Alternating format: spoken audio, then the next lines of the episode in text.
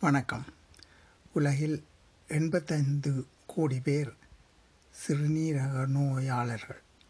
உலகில் எண்பத்தஞ்சு கோடி பேர் சிறுநீரக நோயாளிகள் நோயாளிகளாக இருக்கிறார்கள். உலக அளவில் எண்பத்தைந்து கோடி மக்களுக்கு பற்பல காரணங்களால் சிறுநீரக நோய்கள் இருப்பதாக மதி மதிப்பிடப்பட்டுள்ளது. உலகம் முழுவதும் நாள்பட்டு சிறுநீரக நோய்கள் ஆண்டுக்கு குறைந்தபட்சம் இருபத்தி நாலு லட்சம் இறப்புகளை ஏற்படுத்துகின்றன. இறப்பிற்கான ஆறாவது மிகப்பெரிய காரணமாக சிறுநீரக நோய்கள் உள்ளன.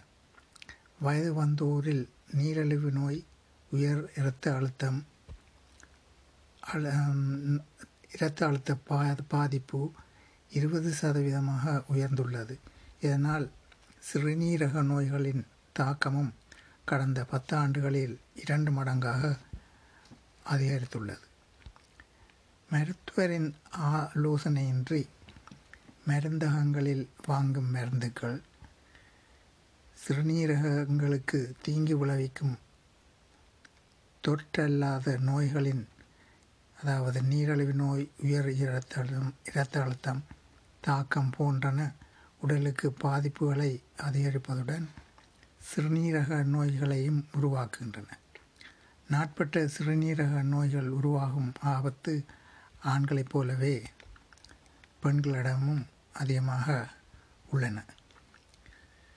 ஜோன்ஸ் ஹாப்கின்ஸ் பல்கலைக்கழக ஆராய்ச்சியாளர்களின் அண்மை கால ஆய்வுகள் எழுபத்தைந்து வயதுக்கு மேற்பட்டவர்களில் ஐம்பது சதவீத வீத வீதத்துக்கும் அதிகமானோர் சிறுநீரக நோயால் பாதிக்கப்பட்டுள்ளனர் என குறிப்பிடப்படுகிறது.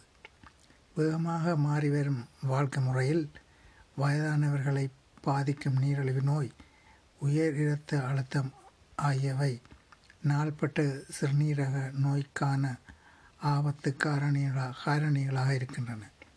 சில மேல நாடுகள் சிறுநீரகத்தின் புரதத்தின் அளவை அறியும் அல்புமின் சோதனையை வயதானவர்களுக்கு பரிந்துரைக்கின்றன.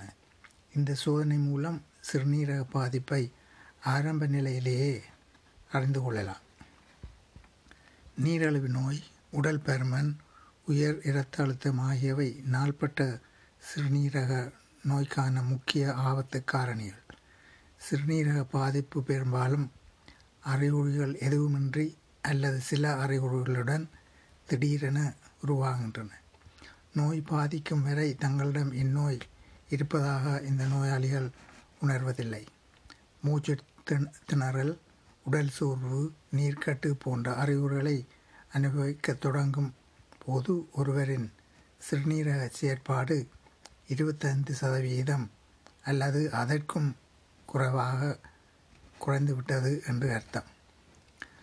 குறைந்த உப்புடன் ஆரோக்கியமான உணவை உட்கொள்வதும் சிறுநீர சிறுநீரக நோய் குறித்த விழிப்புணர்வு தான் சிறுநீரக நோயை தடுப்பதற்கான அல்லது குறைப்பதற்கான முதல் படியாகும். தாமதமாக சிறுநீரக நோய் குறித்து அறிதல் நோயாளிகளின் மருத்துவ செலவு செய்ய வேண்டிய சூழலை உருவாக்குகின்றது. இதனால் பலர் வறுமை நிலைக்கு தள்ளப்படுகின்றனர். என்பது ஓர் ஆய்வு தெரிவிக்கும் உண்மை. அதிக உப்பில்லாத உணவு தொடர் உடற்பயிற்சி உடல் சோதனை உடல் பரிசோதனை முதலான வாழ்க்கை முறை மற்றும் வாழ்க்கை முறை மாற்றம் மட்டுமே சிறுநீரக நோய்களிலிருந்து பாதுகாத்து கொள்ள கொள்வதற்கான தற்போதைய தேவையாகும்.